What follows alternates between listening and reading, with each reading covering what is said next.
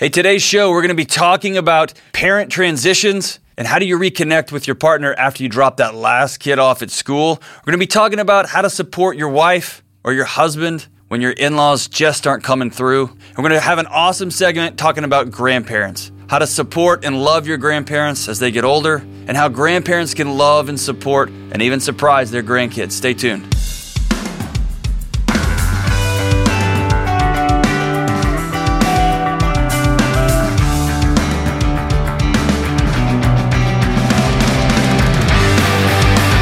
Is up, good folks? I'm John, and this is the Dr. John Delony Show, a show for you, about you, and by you, where we take your live calls. We talk to real people with real challenges about relationships, relational IQ, mental health, ADHD, depression, anxiety, relationships, being a good girlfriend or boyfriend. Sometimes we talk about people who say the words, um, I'm a cat mom, or, mm, yeah, I, I don't have kids, but I'm a cat mom. What? Like there's a couple of people at work talking about their kids, and then they're like, "Oh, yeah, exactly. I'm a I'm a dad, a, a dog dad, and it's so the same thing." Here's here's the spoiler alert for everybody. It's super not, super not cat moms. Not a real thing. That's not a thing. It it's super not a real thing.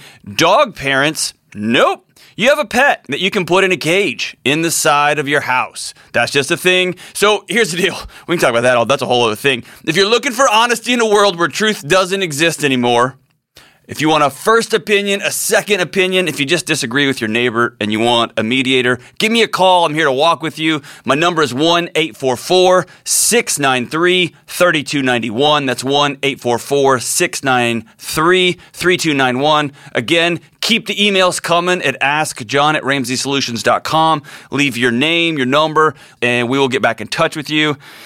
And God help you, dude. If you're a cat mom, probably this isn't the show. this isn't the show for you. All right, hey, let's go straight to the phones. Let's go. Let's go to Cindy in Austin, Texas first. Cindy, good morning. How are we doing in the five one two? Doing awesome, thank you. So, how can I help this morning? So, um, I have been a stay-at-home mom for a long time, and um, I my my kids were my entire life for the last 25 years. I dreamt of being a mom since I was a little girl. Once I had them, um, I poured everything I had into them. I'm very proud of who they are today. Uh, our last child will be graduating college this year, and so, as to be expected, my husband and I will be empty nesters soon. And I honestly, looking back and looking forward, I've done a disservice to him because I've always put him second to the Mm. kids, just because I wanted to do the best I could with them. And now I I want to make it up now during our empty nester years, and I was calling to see if you give me advice on how to do this best and how we can reconnect. What a beautiful question. So, real quick, how old are you? You sound like you're about 19. I'm 49. Thank you. 40. it's not even how you look anymore. It's like, oh, I sound young. I'll take that. That's cool. Oh, Cindy, that's fantastic. Okay, so 49. How long have you and your husband been married? oh, for 30 years. 30 years. Okay. So Yeah. give give me the state of the union of your marriage. How are things? Are they good? Does he love you? Is he seeing somebody else on the side? Are you like, like give me the state of the union? Uh, We're we're really good. Like we're we're we've done a really good job of balancing out, you know, parenting and stuff. But you know, for the first, our, in our twenties and thirties and forties, we were just grinding, trying to do, do the best we could, raise our family. You know, him working and stuff like that. So when you say And you put girl- him when you say you put him second, what does that mean? Just like uh, always, the girls always worried about um what they were doing, if they were doing good, making sure I spent time with them, making sure I was invested in what they were involved in, staying up with them at night to talk, and um um they were talkers and you know late at night. That's when we do things you know we don't we don't let them keep their cell phones in the room so i made sure i was up until they went to bed so i could get their cell phones from them. Hmm. and you know he's he's just doing the dad thing and working really hard and so i was always putting the girls first making sure that they were good. Because i wanted to make sure that when they left the house i could say i did my best with them So that's honorable, and I want to high five you there all the way from Nashville. What are ways that you show your husband that you desire him, that he is loved, that you think he's a person of value? So I've come to realize that, you know, those personality traits, like how you look for love and affection, I'm very much a service oriented person. Okay. and I show love to him and other people by doing things for them, and I hope that they interpret that as my love for them. So I've figured out that's what I do for him. I make he always has, you know, warm meals and his clothes washed and a clean house and Hmm, you know, awesome. clean cars, stuff like that. And um, and he's very he's very much a um a words. He likes words, and that hasn't been my forte our whole marriage. And I'm trying to change that now. Cool. Um, he's a good good guy. I mean, he's amazing and awesome. I just I, I've honestly put him second for the last 25 years. Well, number one, I want to applaud you for recognizing that. I want to applaud you for being a mom who kept the house together for 25 years and who really doubled down and dedicated her life to her daughters, to her husband, to just being the CEO of your house. And um, that's that's a noble calling. And I also want to honor the fact that you're re- recognizing that you're tra- changing stations here in life and that you want to make changes yourself and you want to reconnect with your husband. That's a big, big deal. And that puts you ahead of so many other people. I've worked with, I can't even tell you how many families who are dropping kids off at college over the years. And then they just get home. I mean, they're driving home and they look at each other and it's like, who are you? And that reverberates through their kids, it reverberates through the parents. Um, so, high five to you. So, here's a couple of things I want you to think through. And I wish I had a better analogy than the one I'm going to give you. It's just the one pops in my head here. And so, for the vegans in the audience or the PETA folks, this isn't going to be a great example, but it's the best one I got.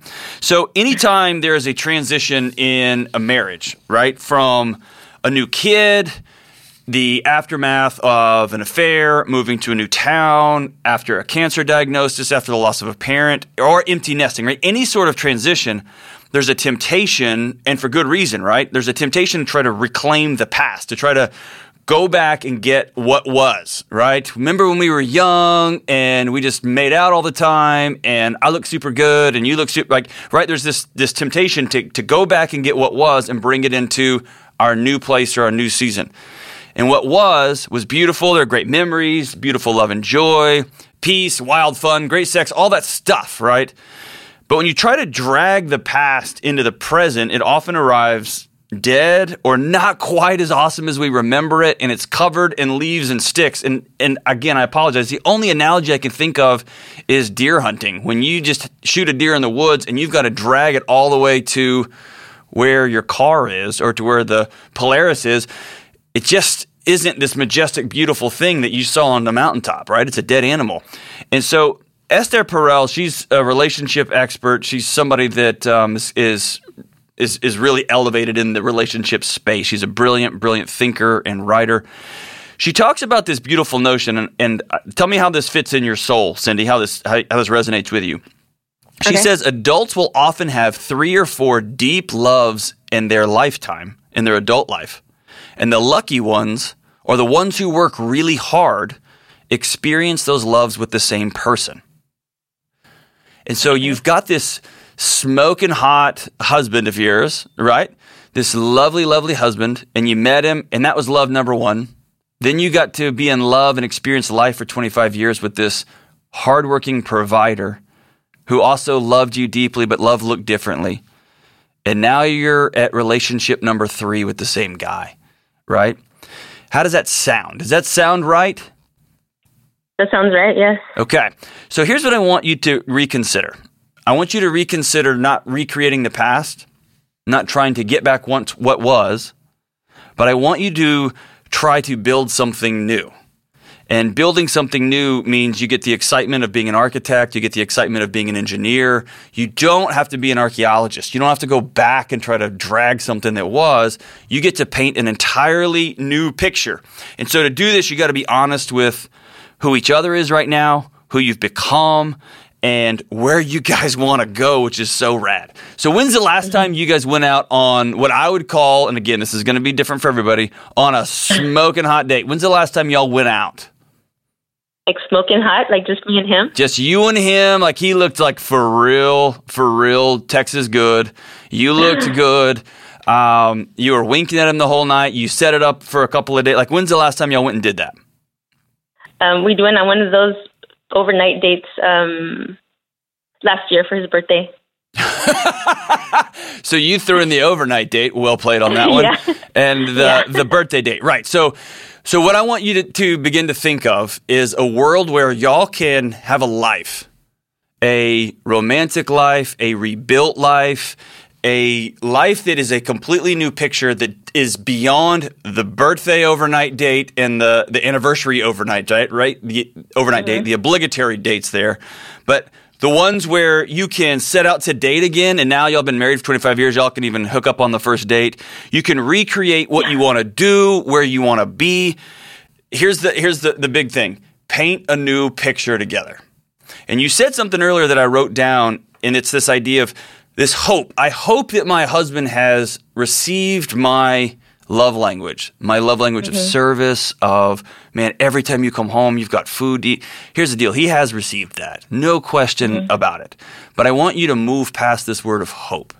I want you to move past this word of, I hope so, I think so, into, I know so. And the way you do that is to have a direct, probably several direct conversations, several direct. We're going to take another out of town date and we're going to revision life. What do we want to do in five years? Because we don't have any Looney Tune kids in the house. you, you, mom, you're going to have to probably go see a counselor, get a, a couple of older women in your life that you trust, because you're going to have to unhinge your identity from um, ever present, super on top of everything mom to woman who is madly, wildly in love with this knuckleheaded husband that I married a quarter of a century ago. And you're going to have to re uh, create a new identity in yourself, right? So I can do that. that's so I can hear it in your voice, and you're making me smile right now because you're so rare. You are rare, rare, rare, Cindy, and God bless you. So here's here's a couple things: build something new together, dream, dream together, start to date one another. And not just perfunctory, like, hey, it's Taco Tuesday at Rosa's, let's just go.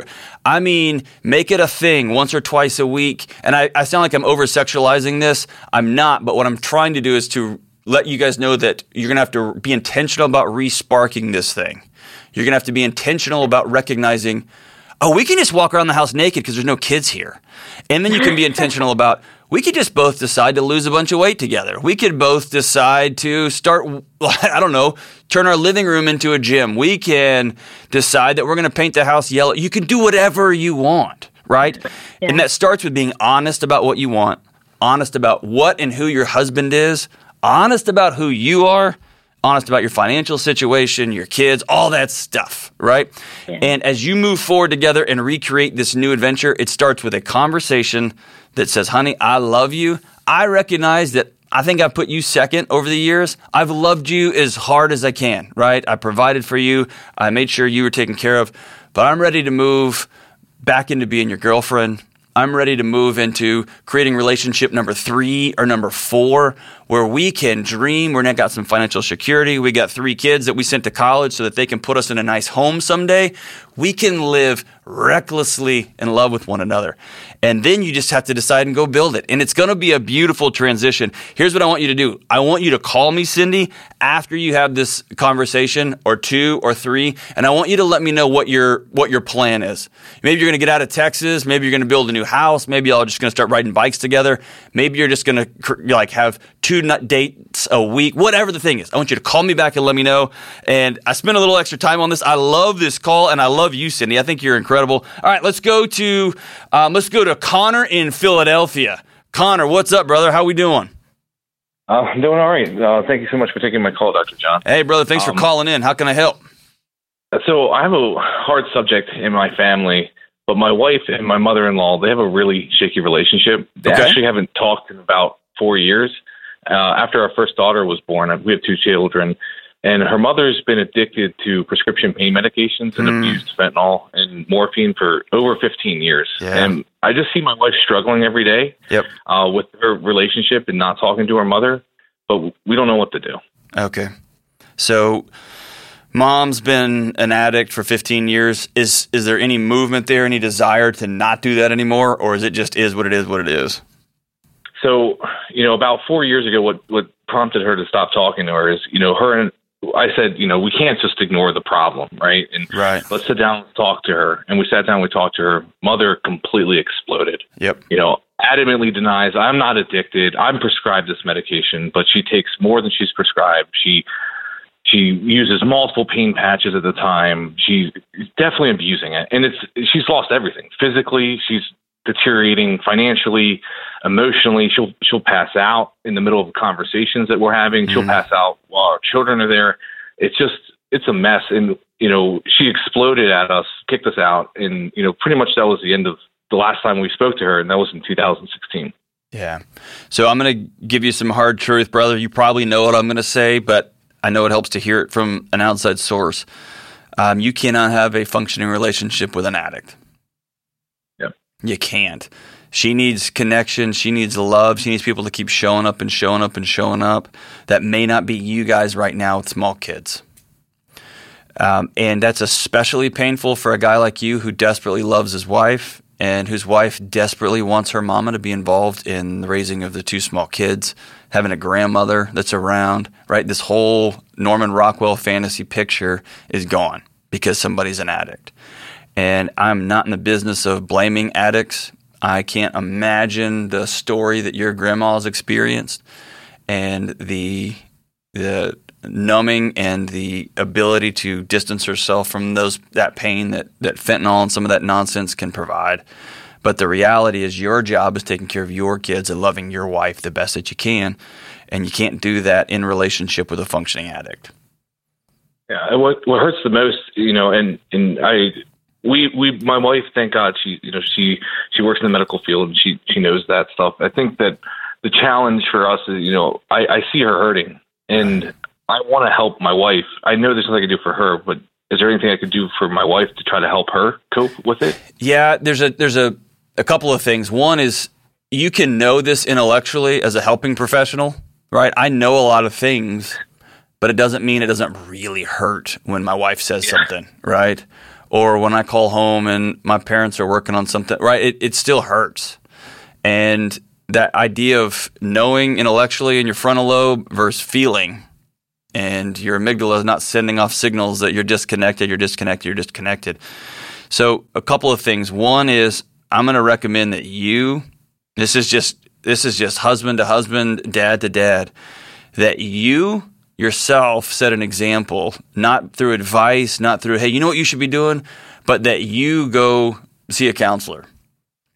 And when your wife asks you what you're doing, why you're doing it, tell her, I love you and I love our kids. And I'm really haunted by this situation that they're going to grow up without a grandma. And I want to know how to love you better. And I want to know how to love these kids better. And that's going to be a signal to her that you are deeply tethered in and that you're invested. And at the end of the day, all you can control is you, right? That's it. And so you're going to get some tools and some relationship ideas and some new strategies on how to love better. But you're also going to signal to your wife that we've got to put the fantasy to bed. It's over. The second thing is is I want you to be somebody who offers strong boundaries, meaning you've got to sit down with your wife and say, all right, let's, this is 15 year addiction. This is a four years. We're not talking. At the end of the day, there's not a lot we can do here. Maybe there's brothers and sisters who can help with intervention. Maybe there's your, you know, your father-in-law is willing to help, help, you know, and, and go all in with the army. That's that's one option. But it sounds like you need to sit down with your wife and y'all need to paint a new picture of what Thanksgiving is going to look like without grandma forever. You're going to need to paint a picture of kids growing up not knowing who their grandma was or only seeing them every once in a while because grandma checked out, right? For whatever reason. Um, knowing that when your wife is frustrated or she breaks down in tears, that she doesn't need advice from you, she just needs a hug from you to say, I, I love you and this sucks. It's not supposed to be that way. Moms are supposed to be connected with their daughters, moms are supposed to be invested in their grandkids' life, and y'all aren't going to get that and it's less about trying to fix it. Your your wife knows what's up. She's smart. She's brilliant. She married a wise guy like you. Um, man, it just sucks. It's just a matter of being with her. When I tell you that you got to put the fantasy down, my guess is after four years, y'all have had this conversation. How is it gone?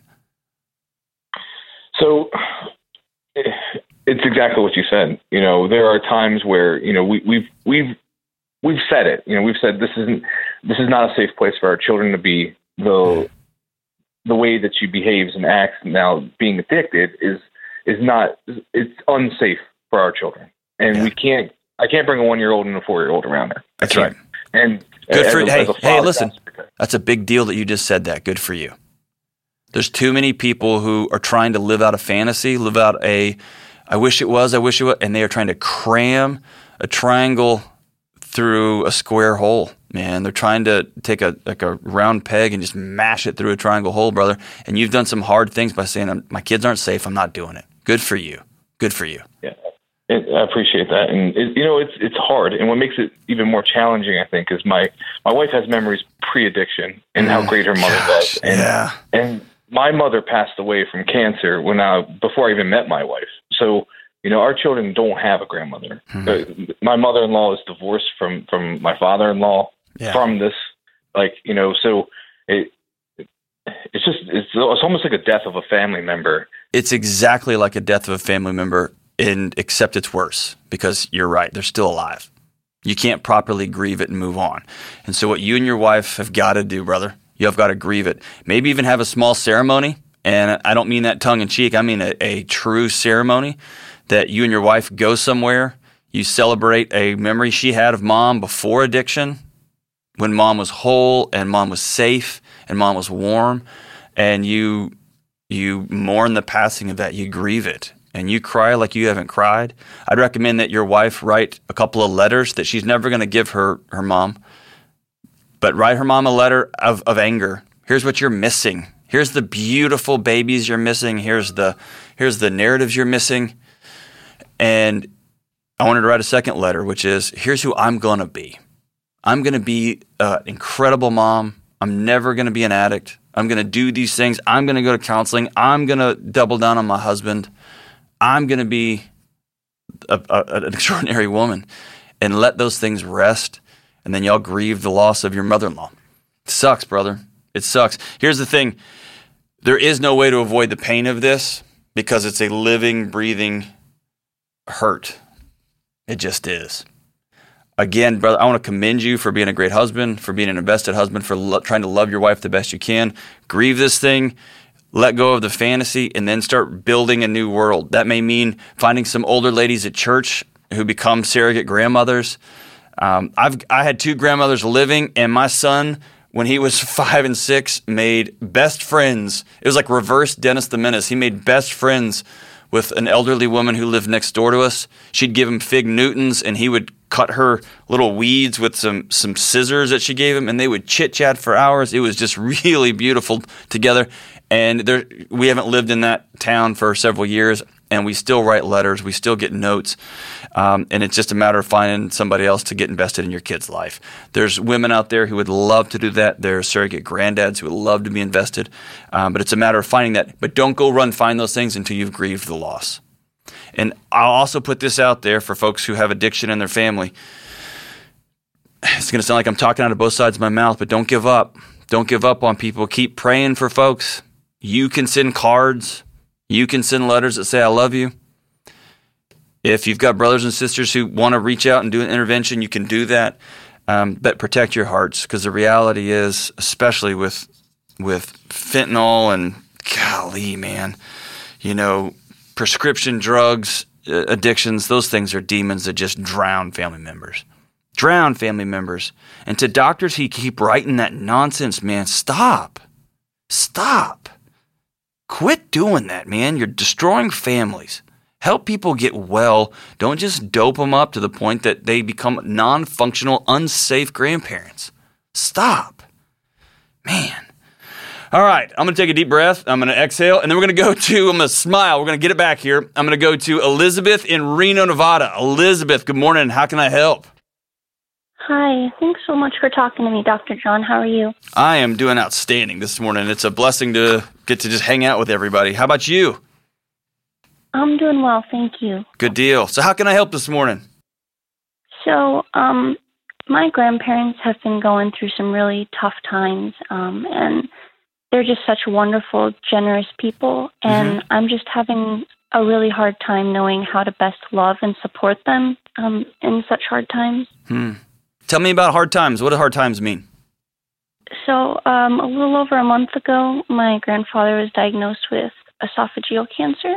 Yuck. I'm so sorry. He, and he's in his 70s, so he's, um, you know, he's really healthy for his age, but, um, you know, it's it's just been really difficult for him. And then a couple weeks ago, um, on their way to another biopsy, uh, they ended up having to go to the ER because he um, turns out he had an infection in his hip that went septic, and he was in stage three sepsis, and so they um, he he was he was there for two and a half weeks, and you know they were just cleaning it out and and trying to get him healthy, and hmm. you know they called us last weekend and said they didn't know if he would make it, and so we went up there to go um, just be with my grandmother. Mm-hmm. Um, fast forward to kind of what's going on right now. He actually made it through the surgery really well, um, and he's at home recovering um, until he has to do another surgery to completely replace the hip.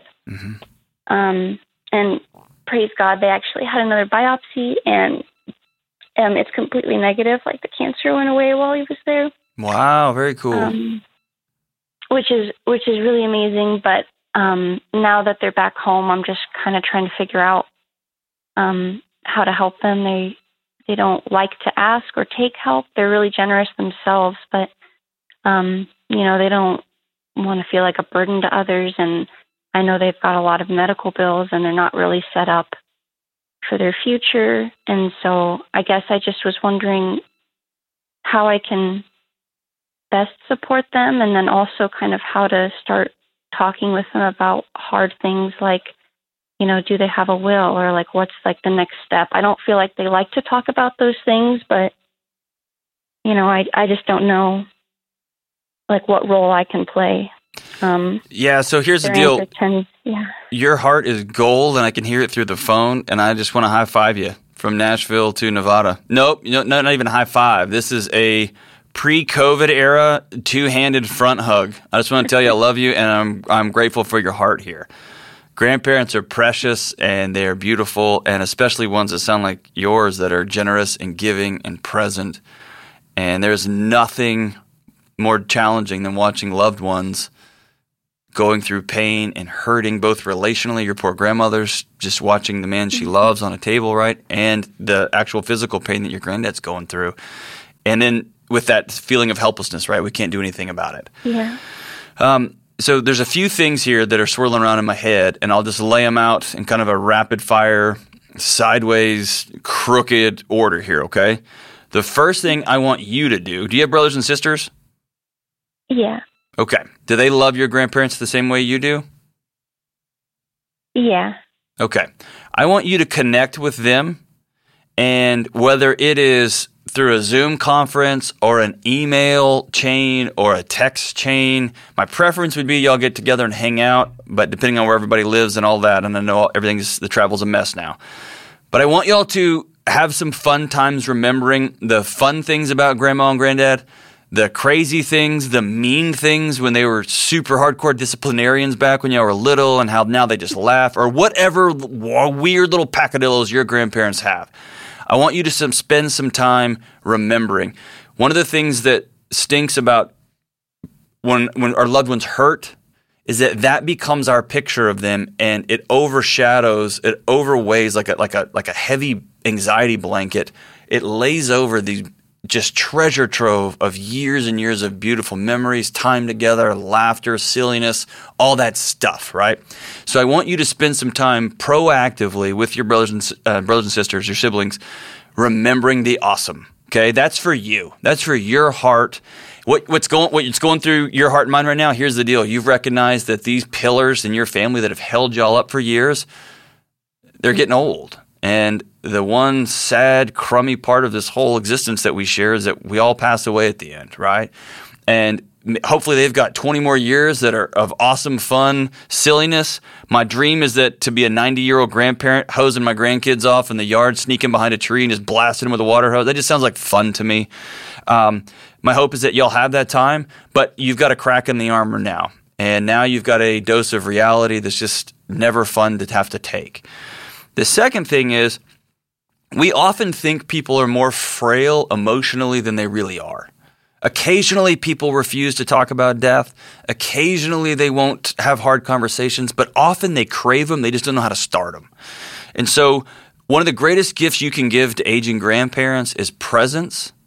Is if you can't be in, in, in contact with them directly, is handwritten letters. Make it a practice every week that you write them one funny story you remember one time they really surprised you with their generosity, one like you know, deep track, a deep cut from one of the stories that your mom and dad told about them about, hey, one time they just showed up with a casserole and some money and helped us out when we were newlyweds. Those kind of old stories, write them down and send it to them.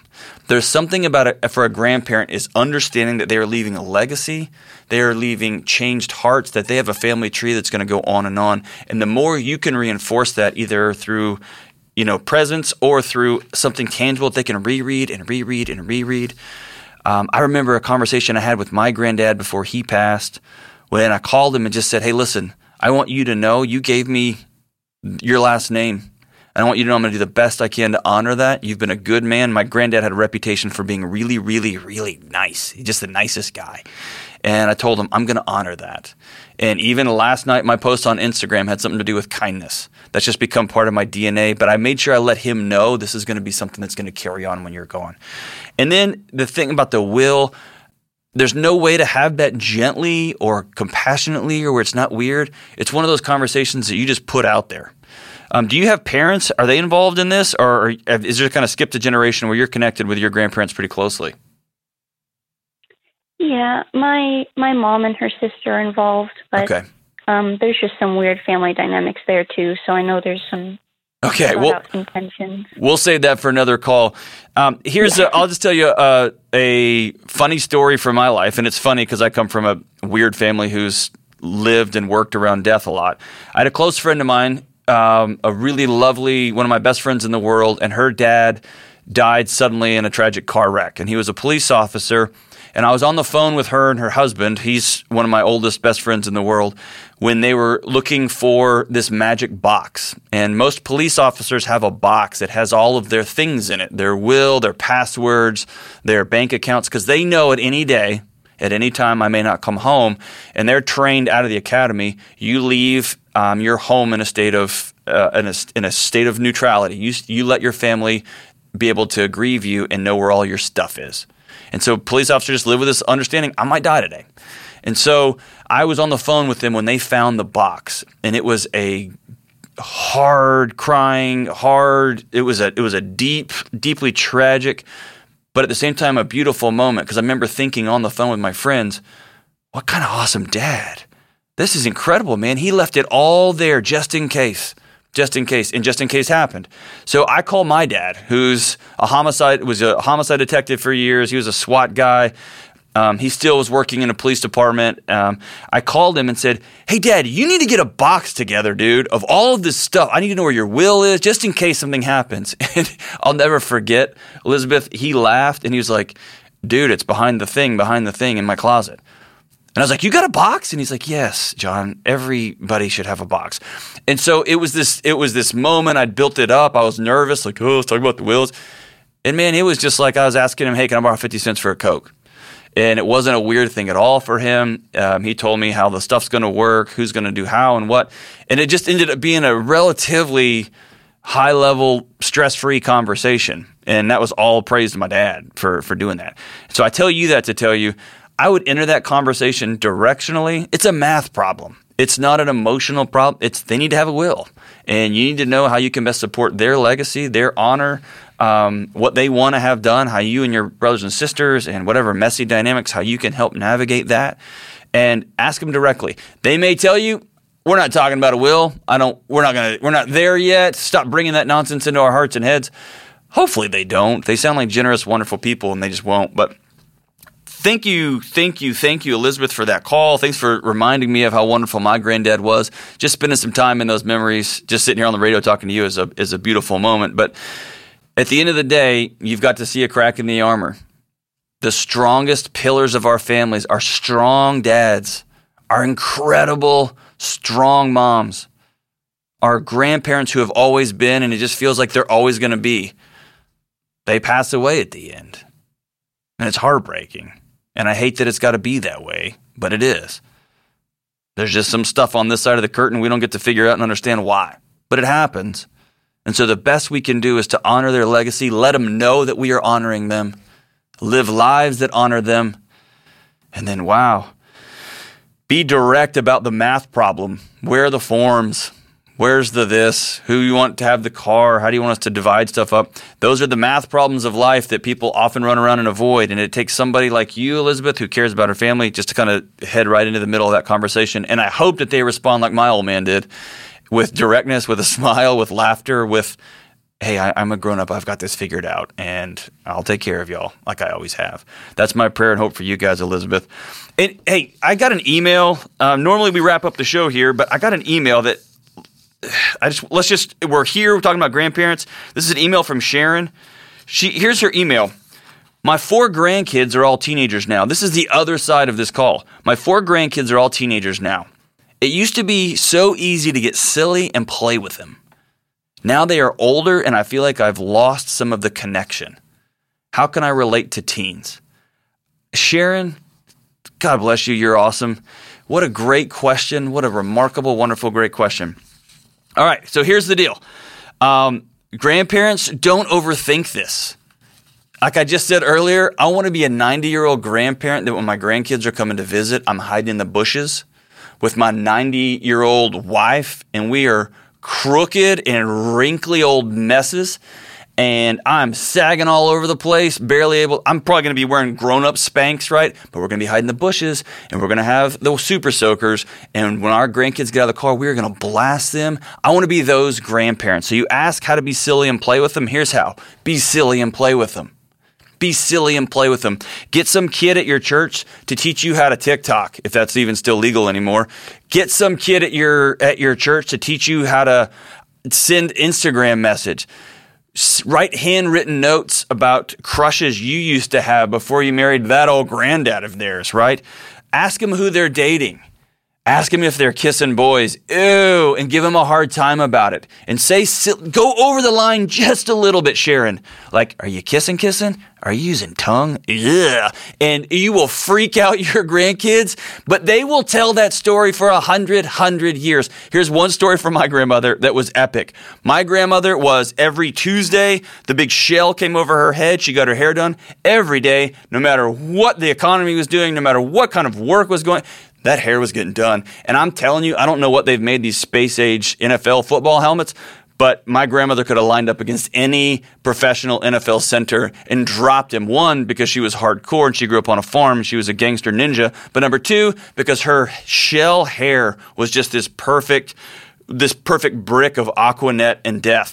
And listen, she was a proper, always done up, always perfect woman. She's just incredible. So the first time my wife got to meet her, we met them at some fancy seafood restaurant in Houston.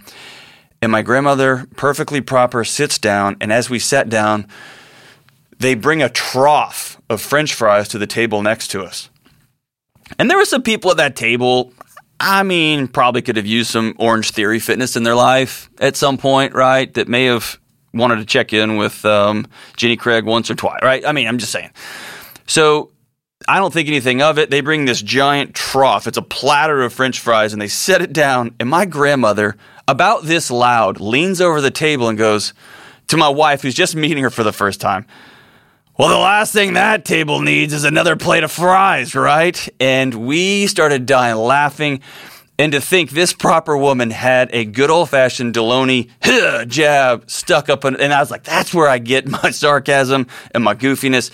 And that's, that opened the gate to where we laughed more in her last 15 years. We laughed and laughed and cut up and made fun of people and made fun of each other. And it just turned into this beautiful thing. So, Sharon, how do you get silly and play with them? You get silly and play with them. You show up, you be goofy, you be silly, you let them know that you're a person you let them know that you see them as people, and y'all are get all getting old together. And it's a ah, it's a beautiful, lovely transition.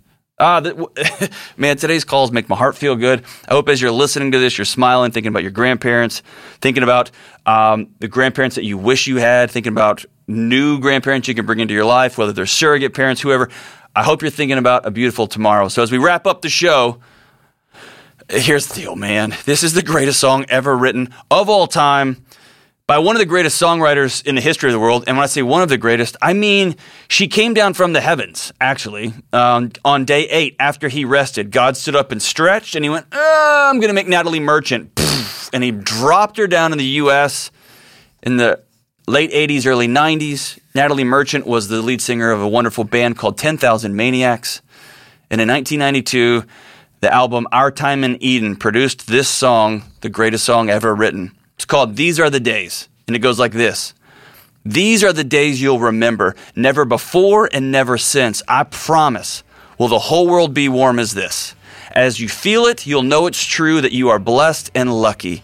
It's true that you are touched by something that will grow and bloom in you. These are the days that we'll remember. The days that might fill you with laughter until you break. You might feel a shaft of light make its way across your face. And when you do, you'll know how it was meant to be. Hear the signs and know they're speaking to you. These are the days. And this is the Dr. John Delony Show.